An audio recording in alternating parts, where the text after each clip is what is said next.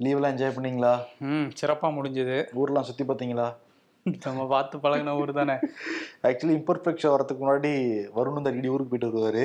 Imperfect show அந்த வாய்ப்புகள் குறைவு. கரெக்டா ஆமா அதையும் மீறி நீங்க போயிட்டு வந்திருக்கீங்க. இப்பதான் போயிட்டு வந்திருக்கேன். ஓகே மனமான வாழ்த்துக்கள். ஓகே நம்ம வந்து ஷோக்குள்ள போயிடலாமா? என்ன லீவ் போட்டதுக்கெல்லாம் வாழ்த்து சொல்றீங்க? சரி ஓகே நிலைமை அப்படிதானே இருக்கு இங்க. Okay Okay. கவன் ஷோக்குள்ள போயிருமா? நிறைய கேள்வி வந்திருக்கு. அரவிந்த் ராஜ் அப்படிங்கிற நேயர் வந்து ஒரு கேள்வி கேட்டிருக்காரு. இந்த மாஸ்க்கு கையுறையெல்லாம் எப்போ வந்தது? இந்த கொரோனாக்கு அப்புறம் நம்ம அதிகமாக பயன்படுத்த ஆரம்பிச்சோம். இதெல்லாம் எப்போ வந்தது அப்படின்னு கேட்டிருக்காரு. மாஸ்க்குங்கிறது வந்து ஆயிரத்தி எட்நூத்தி தொண்ணூத்தி ஏழுல தான் முதல் முறையா அந்த அறுவை சிகிச்சைக்கு மாஸ்க் யூஸ் பண்ணாங்களாம். ஏன்னா வந்து அந்த அறுவை சிகிச்சையில ஈடுபடுற அந்த மருத்துவர்கள் வந்து நம்ம நம்ம தும்பும் போது சில விஷயங்கள் வந்து அவங்க காயத்துக்குள்ள போயிடுது உள்ள போயிடுது இதனால பல பாதிப்புகள் வரும் அவங்களுக்கு அப்படின்னு சொல்லிட்டு இந்த ஒரு ஏதாவது ஒன்று கவர் பண்ணணும் அப்படின்னு சொல்லி ஒரு கர்ச்சீஃப் மாதிரி ஒரு விஷயத்தை தான் ஃபர்ஸ்ட் வந்து மாஸ்கா பயன்படுத்தியிருக்காங்க. அதுக்கு முன்னாடியே சில வரலாறுகள் சொல்றாங்க. பிளேக் பரவுன காலத்துல ஆயிரத்தி அறநூறுகள்லயே சில பேர் வந்து மாஸ்க் யூஸ் பண்ணாங்க மக்கள். அப்படின்னு சொல்றாங்க. அது வந்து அந்த துர்நாற்றம் காரணமாகவும் பயன்படுத்தப்பட்டிருக்கலாங்கிற வரலாறுலாம் இருக்கு. அதை தாண்டி வந்து இந்த ஆயிரத்தி எட்நூத்தி தொண்ணூத்தி ஏழுல தான் இந்த அறுவை சிகிச்சை மாஸ்க் எல்லாம் பயன்படுத்த ஆரம்பிச்சாங்க. பல நாடுகள் ஐரோப்பிய நாடுகள்லாம் சொல்றாங்க. ஆயிரத்தி தொள்ளாயிரத்தி பத்துல வந்து சீனால வந்து இந்த நிமோனிக் பிளேக் அப்படிங்கிற நோய் வந்து அந்த பிளேக் நோய் பயங்கரமா பரவுது. இது பரவணுன்னா ஊ லியான்டே அப்படிங்கிறவரை கூப்பிட்டு அங்க உள்ள அரசு வந்து சொல்லியிருக்கு. நீங்க ஏதாவது கண்டுபிடிக்கணும். இதுல மருத்துவ ஆராய்ச்சியில ஈடுபடுங்க. உங்களுக்கு வேண்டியதை நாங்க செய்றோம்னு சொல்லியிருக்காங்க. இவர் பல்வேறு ஆராய்ச்சிகளை ஈடுபட்டு கடைசியில வந்து இந்த தும்மல் இருமல் இது மூலமா கூட பரவும் அப்படிங்கிறத கண்டுபிடிச்சு அவர் வந்து மாஸ்கையும் அவரே வடிவமைச்சிருக்காரு. இதுக்கு வந்து ஒரு மாடர்ன் மாஸ்க் அப்படின்னு பேர் வச்சு. அவர் தான் முதல் முறையா வந்து மக்கள் இதை பயன்படுத்துங்க நோய் பரவுறது வந்து தடுக்க முடியும் இதன் மூலமா ம். அப்படின்னு ஆயிரத்தி தொள்ளாயிரத்தி பத்துல அந்த ஊங்கிறவர் சொல்லியிருக்காரு. இப்போ வந்து நிறைய நம்ம பார்த்துட்டோம் என் நைன்டி ஃபைவ் அந்த மாஸ்க் வரையும் நம்ம நிறைய பார்த்துட்டோம். மாஸ்க் வரலாற நீங்க எவ்வளவு சுருக்கி சொல்ல முடியுமோ சொன்னீங்க. கையுறை உலகத்துக்கு வந்த வரலாறுமே நான் சுருக்கமா சொல்ல முயற்சி பண்றேன். பட் ரொம்ப ஒரு உணர்வுபூர்வமான ஒரு ஸ்டோரி தான் அது. ஆஸ்திரியாவுல ஆயிரத்தி எட்நூத்தி பதினெட்டாம் ஆண்டு பிறந்தவர் தான் செம்மல் வீஸ் அப்படிங்கிற ஒரு நபர். ரொம்ப வசதியான குடும்பத்துல வந்து பிறந்தவர். அவர் கூட பிறந்தவங்க மொத்தம் பத்து பேர். ஐந்தாவதா இவர் வந்து பிறந்தாரு. இவருக்கு முதல்ல சட்டம் தான் படிக்க ஆரம்பிக்கிறாரு. கட்டத்தில் சட்டம் பிடிக்காம போக ஒரு ஒரு இடத்துலயே நின் நிப்பாட்டிட்டு அடுத்து மருத்துவம் படிக்க வந்து போறாரு. ஒரு மகப்பேறு மருத்துவம் பார்க்கணும்னு தான் அவருடைய ஆசை இருக்கு. ஆயிரத்தி எட்நூத்தி நாற்பத்தி ஆறுல மருத்துவரா வந்து ஜாயின் பண்றாரு. ஆயிரத்தி எட்நூத்தி நாற்பத்தி ஏழுல நிறைய தாய்மார்கள் வந்து கொத்து கொத்தா வந்து இறக்குறாங்க. அந்த பிறந்த குழந்தைக்கும் என்ன பட்டம் வருதுன்னா நீ பிறந்தப்பயே அம்மாவை கொன்னுட்டு பிறந்த அப்படிங்கிற மாதிரி பட்டம் தான் வருது. பல ஆயிரக்கணக்கான தாய்மார்கள் இறந்து வந்து போறாங்க. எப்படியாவது முடிவு கட்டணும் அப்படின்னு யோசிக்கிறாரு. அந்த சமயத்துல அவரும் அவருடைய நண்பரும் வந்து ஒரு அறுவை சிகிச்சை மேற்கொள்றாங்க. அப்போ அவருடைய நண்பருக்கு தவறுதலா கையில ஒரு கீறல் ஏற்பட்டுருது. அந்த கீறல்னாலேயே அடுத்த நாள் காய்ச்சல் வந்து அவரும் இறந்து போறாரு. தாய்மார்களுக்கும் அதே சைல்ட் பெட் ஃபீவர் அப்படிங்கிற காய்ச்சல் அவருடைய நண்பருக்கும் அதே ஃபீவர் வந்து இறந்து போறாரு. இது என்ன இதா இருக்கு? இதுக்கு நிச்சயம் நம்ம ஆராய்ச்சி பண்ணி முடிவு பண்ணணும் அப்படின்னு யோசனையில இருக்கிறப்ப அவருடைய அறையிலிருந்து இன்னொரு அறைக்கு போறாரு. அப்ப பிணவரையிலிருந்து இன்னொரு மருத்துவர் வணக்கம் சொல்லிட்டு இன்னொரு அறைக்கு வராரு. அது பிரசவ அறை. ம். அந்த மருத்துவர். யோசிக்கிறாரு.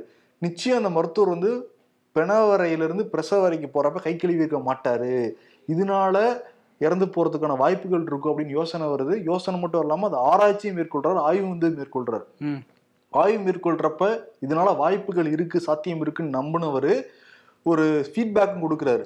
இனிமேல் மருத்துவர்கள் வந்து கையை சுத்தமா வந்து கழுவணும். அதுவும் குளோரின் கெமிக்கல் கலந்த நீர்ல வந்து கழுவணும் அப்படிங்கிறத ஒரு ஃபீட்பேக்கா மருத்துவமனை நிர்வாகத்திட்ட சொல்றாரு. யாரும் வந்து அதை கேட்கவே இல்லை. சக மருத்துவர்கள் யூகோவா பார்த்து இவர் எல்லாருமே கேலி பண்றாங்க. என் கையெல்லாம் சுத்தமா இல்லையா? சுத்தமா வச்சுக்கிட்டா இறப்பெல்லாம் தடுத்துட முடியுமா? அப்படின்லாம் கேலி பண்றாங்க. மருத்துவமனை நிர்வாகமே ஒரு வேலையை விட்டு தூக்குறாங்க. அது அப்பயும் மனம் தளராம என்ன பண்றாருன்னா Semmelweis etiology concept and prophylaxis of childbed fever அப்படிங்கிற புத்தகத்தை எழுதி அந்த ஆஸ்திரேலியாவில் இருக்கிற பல்வேறு மருத்துவர்கள் பல வெளிநாடுகள் இருக்க முக்கியமான மருத்துவர்கள் எல்லாருக்கும் தன்னுடைய ஆய்வை அனுப்பி வைக்கிறார் பட் யாருமே அதை கண்டுக்கவே இல்லை. அப்பயுமே அவர் வந்து அவரை கேலி பண்றாங்க கிண்டல் பண்றாங்க. அஹ் ஒரு கட்டத்துல மனநலமும் அவருக்கு பாதிக்கப்பட்டுருது. இவர் எந்த காய்ச்சலுக்கு எதிராக தொடர்ந்து போராடிக்கிட்டு இருந்தாரோ ஆயிரத்தி எட்நூத்தி அறுபத்தி ஐந்தாம் ஆண்டு அதே காய்ச்சலால பலியானார். அதற்கு பிறகு வந்த நவீன மருத்துவர்கள் செம்மல்வி சொன்னதெல்லாம் உண்மைதான். மருத்துவர்கள் கையை சுத்தமா வந்து வச்சுக்கணும். உபகரணங்கள் பயன்படுத்துறப்ப அதையும் வந்து சுத்தமா வந்து வச்சுக்கணும். முக்கியமா கையுறை அணியணும். அப்படின்லாம் அதுக்கு பிறகுதான் வருது. ம். ஆனா முரண் என்னன்னா ஒரு ஆரம்பத்திலிருந்து மருத்துவரா ஆயிரத்தி எட்நூத்தி நாற்பத்தி ஏழுல ஜாயின் பண்றாரு. அவர் ஆயிரத்தி எட்நூத்தி அறுபத்தஞ்சுல இறக்குறாரு. அது வரைக்கும் தொடர்ந்து போராடிக்கிட்டே தான் இருந்தாரு. இதனாலதான் இந்த காய்ச்சல் பரவுது. மருத்துவர் கையை சுத்தமா வச்சுக்கோங்க கையுறை அணிங்க அப்படின்லாம் போராடிட்டு இருந்தாரு. ஆனா அவருடைய வாழ்ற காலத்துல நடக்கவே கிடையாது. அதற்கு பிறகுதான் அதனால கையுறை வந்து கண்டுபிடிக்கப்பட்டது. எவ்வளவு பெரிய முரண் பாத்தியா?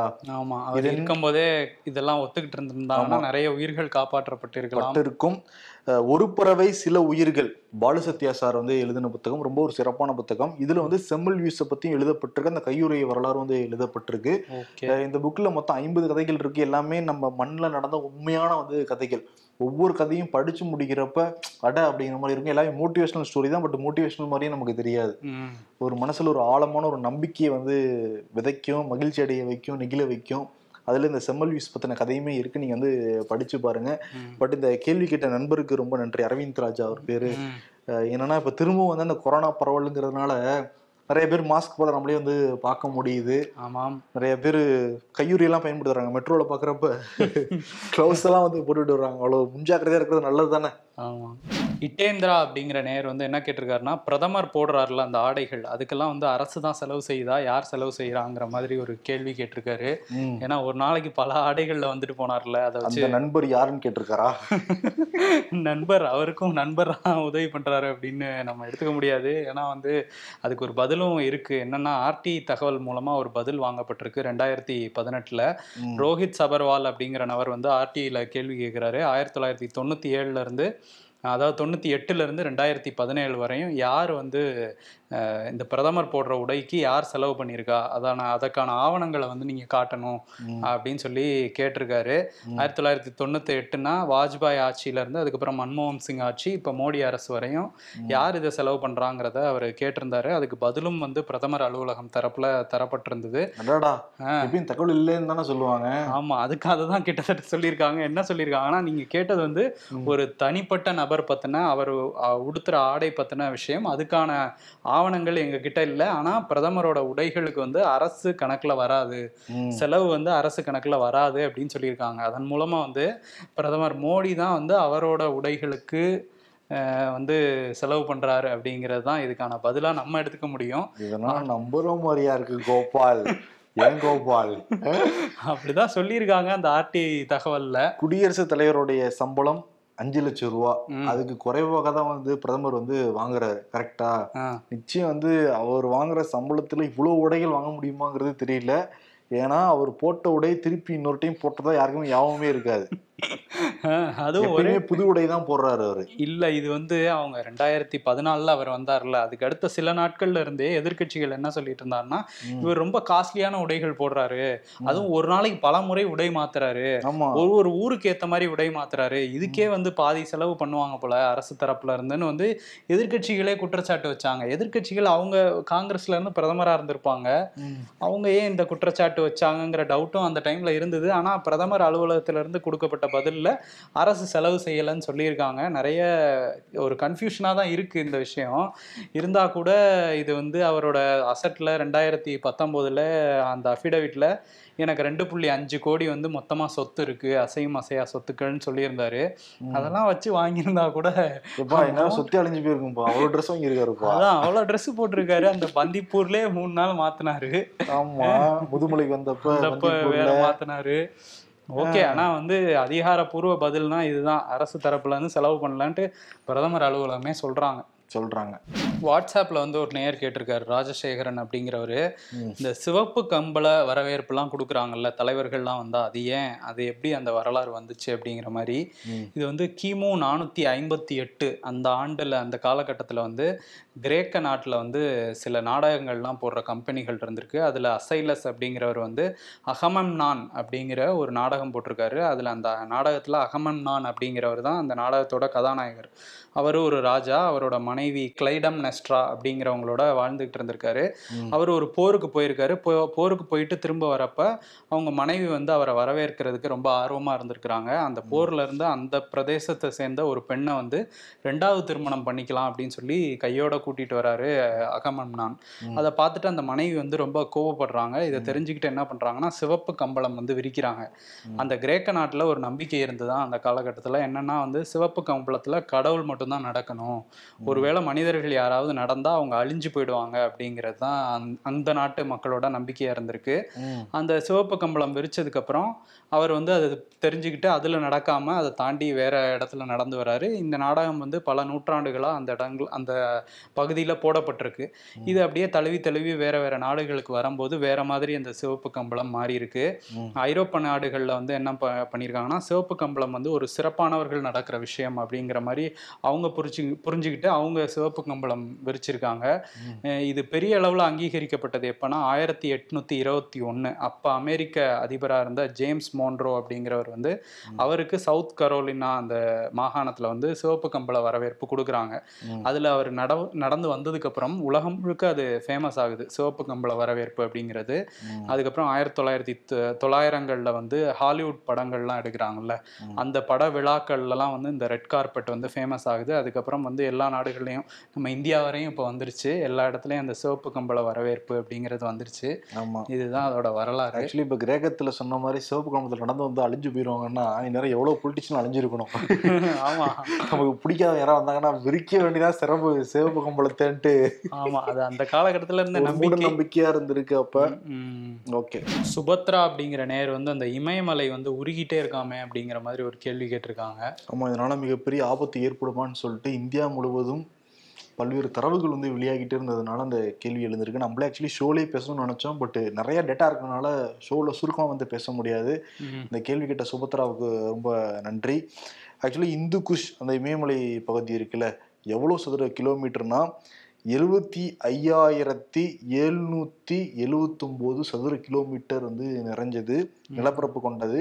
அதில் எவ்வளோ பனிச்சிகரங்கள் இருந்து இருக்குன்னா முப்பத்தி நாலாயிரத்தி தொள்ளாயிரத்தி பத்தொம்போது பனிச்சிகரங்கள் வந்து இருக்கு. இது வந்து இஸ்ரோவுடைய தகவல் படி தான் நம்ம வந்து சொல்றோம். மத்திய நீர்வளத்துறை அமைச்சகத்தில் நிலைக்குழு அறிக்கை ஒன்று வந்து வெளியாகிருக்கு நிறைய பேர் இந்த இமயமலை பகுதியில் ஆய்வு செய்கிறாங்க இந்த கிளைமேட் சேஞ்சினால என்ன பாதிப்பு ஏற்படும் எவ்வளோ பனிச்சிகரங்கள்லாம் உருகுது அப்படின்ட்டு. அதெல்லாம் ஒருங்கிணைக்கவும் வழிகாட்டுறதுக்கும் இந்த அமைப்பு வந்து ஏற்படுத்தப்பட்டிருக்கு. பட் இஸ்ரோ வந்து எவ்வளவு தூரம் அந்த பனிச்சிகரங்கள் உருகிருக்கிற தகவல் அவங்ககிட்ட இல்லை. ஆனா காஷ்மீர் பல்கலைக்கழகம் தொடர்ந்து அந்த ஆய்வு மேற்கொண்டுகிட்டு இருக்காங்க. அவங்க வந்து பல அதிர்ச்சிகரமான தகவல் வந்து வெளியிட்டிருக்காங்க. ரெண்டாயிரத்துல இருந்து ரெண்டாயிரத்தி இருபத்தி ரெண்டு வரைக்கும் மொத்தமா அவ்வளோ பனிச்சிகரங்கள் இருந்து எவ்வளோ பனி உருகி இருக்குன்னா எழுபது ஜிகாட்டன் அளவுக்கு வந்து கனம் வந்து குறைஞ்சிருக்கான் அதே மாதிரி பன்னெண்டாயிரத்தி இரநூத்தி நாற்பத்தி மூணு பனிச்சிகரங்களுடைய அந்த கனம் வந்து குறைஞ்சிருக்கிறதா காஷ்மீர் பல்கலைக்கழகத்துடைய அந்த ஆய்வுகள் வந்து சொல்லியிருக்காங்க. அதே மாதிரி நேபாளத்தை தலைமை இடமாக கொண்டு ஒருங்கிணைந்த மலைப்பகுதி வளர்ச்சி மையம்னு ஒரு சர்வதேச அமைப்பு வந்து அங்கே இயங்கிட்டு இருக்கு. அவங்களும் கண்காணிச்சுட்டு இருக்காங்க அவங்க வந்து என்ன சொல்றாங்கன்னா இப்போ உலகம் முழுவதும் நம்ம ஒன்றரை டிகிரி அந்த அளவை வந்து குறைக்கணும். வெப்பத்தை. வெப்பத்தை வந்து குறைக்கணும்னு தான் பேசிட்டு இருக்காங்க பல முன்னெடுப்புகள் நடந்துகிட்டு இருக்கு. இந்த பெட்ரோல் டீசல் பயன்பாட்டை குறைக்கிறது அதனால எலக்ட்ரிக் காரோடைய உற்பத்திகள் அதிகம் பண்றது பல்வேறு உலகம் முழுக்க நடந்துகிட்டு இருக்குல்ல இப்போ ஒன்றரை டிகிரி இவங்க குறைச்சா கூட அவங்க என்ன சொல்றாங்கன்னா ஒன்றரை ஒன்றரை டிகிரி குறைச்சா கூட ரெண்டாயிரத்தி நூறுல இப்ப இருக்கிற பனி பிரதேசங்கள்ல பனி சிகரங்கள்ல முப்பத்தஞ்சு சதவீதம் குறைஞ்சிருமா? இப்போ நம்ம அந்த ஹிமாலய பகுதியில இருக்கிறதுலே குறைஞ்சிரும்.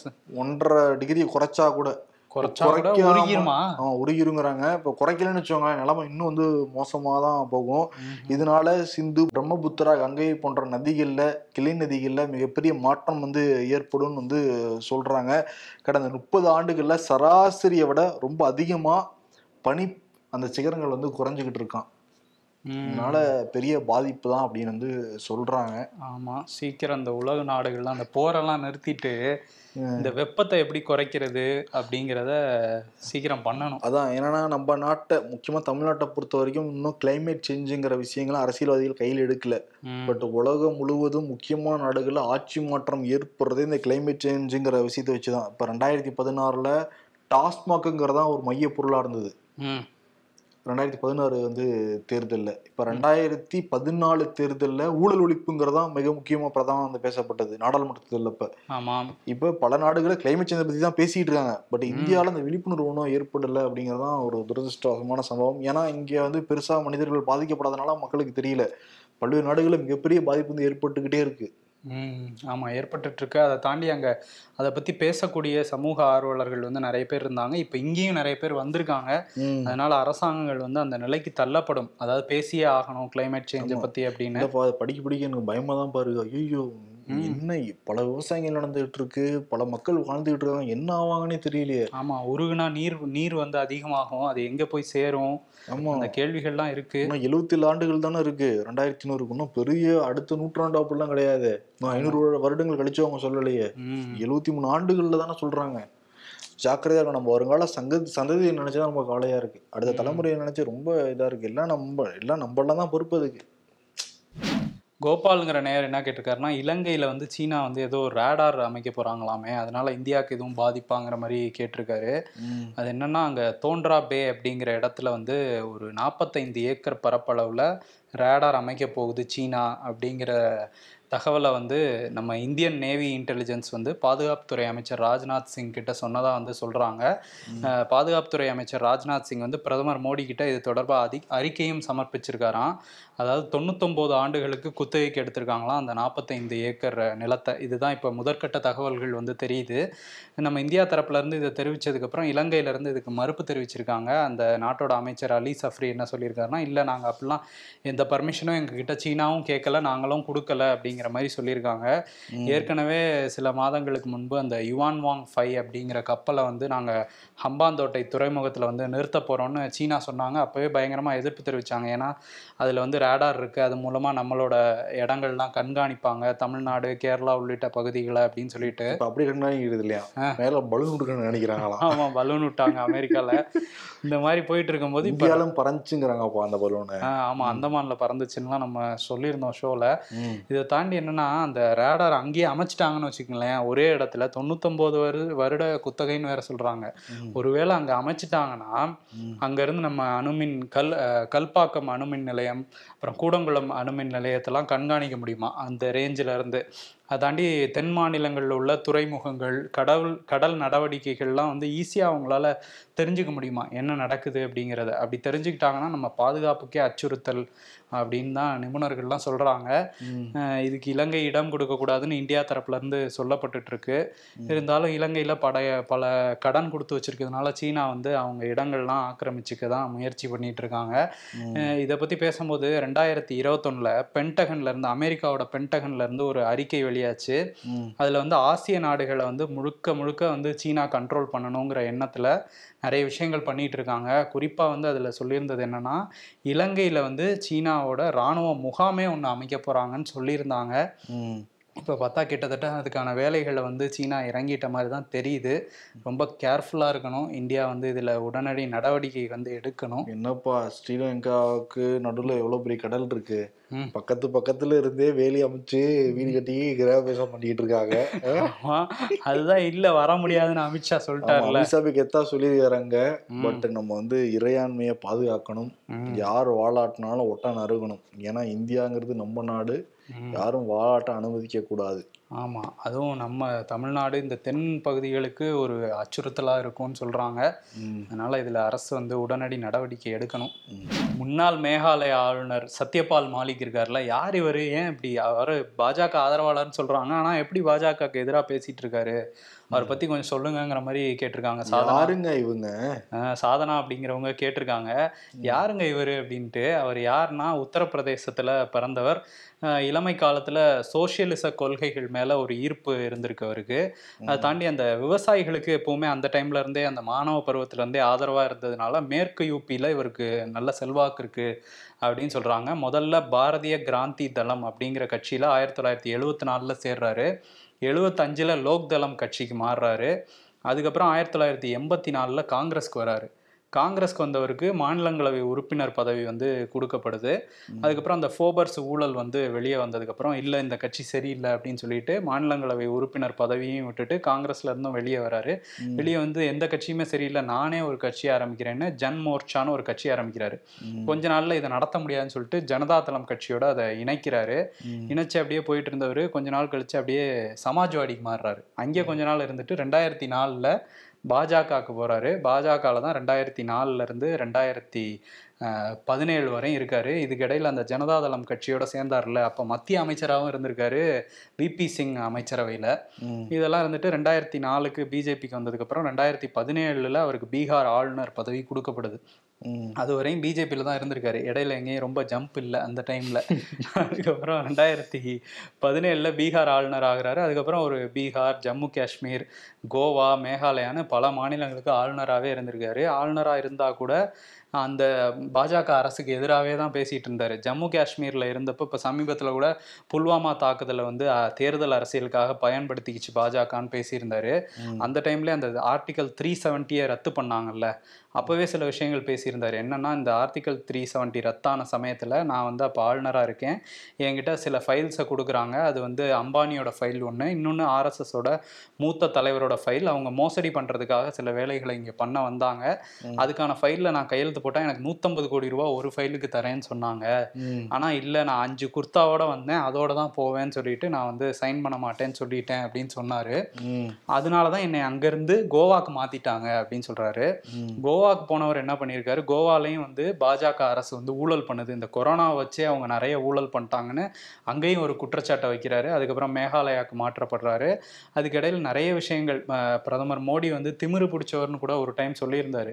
சொன்னதுக்கப்புறம் அடுத்த நாளே அதை காங்கிரஸ் பெரிய அளவில் கையில் எடுத்தோன்னா இல்லை இல்லை நான் வேற மாதிரி சொன்னேன் வேற மாதிரி புரிஞ்சுக்கிட்டீங்கன்னு மாற்றினாரு ம். இருந்தால் கூட நிறைய விஷயங்கள் சொல்லியிருக்காரு. அந்த ஆர்டிகல் த்ரீ செவன்ட்டியை ரத்து பண்ணது வந்து ஒரு முட்டாள்தனம். அந்த முடிவை யாருமே எடுக்க மாட்டாங்க அப்படின்னு சொல்லியிருந்தாரு. அந்த மூன்று வேளாண் சட்டங்கள் போராட்டம் நடந்துச்சுல விவசாயிகள் போராட்டம்.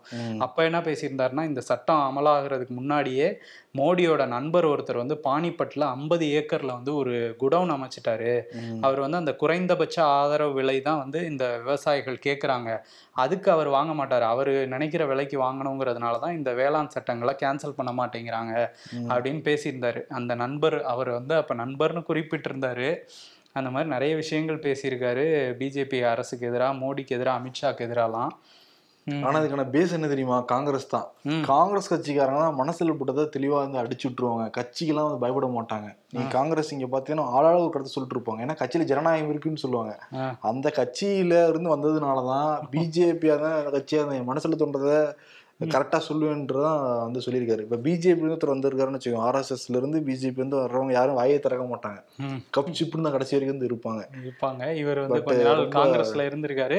காங்கிரஸே அப்ப இந்த டைம்ல ஃபோபர்ஸ் ஊழல்ல நீங்க பண்ணியிருக்கீங்கன்னு சொல்லி வெளியே வந்திருக்காரு. ஆமா. ம். ஆனா வந்து என்னன்னா இவர் இவர் மேல வேற எந்த நடவடிக்கையுமோ வேற எந்த இதுவுமோ பண்ணல. ஏன்னா பொதுவா வந்து ஒரு ஐபிஎஸ் அதிகாரியோ ஐஏஎஸ் அதிகாரியோ நமக்கு கொஞ்சம் குடைச்சல் கொடுக்குறாங்கன்னு தெரிஞ்சா. அரசாங்கம் வந்து அவங்கள டிரான்ஸ்ஃபர் பண்ணிட்டே இருப்பாங்கல்ல.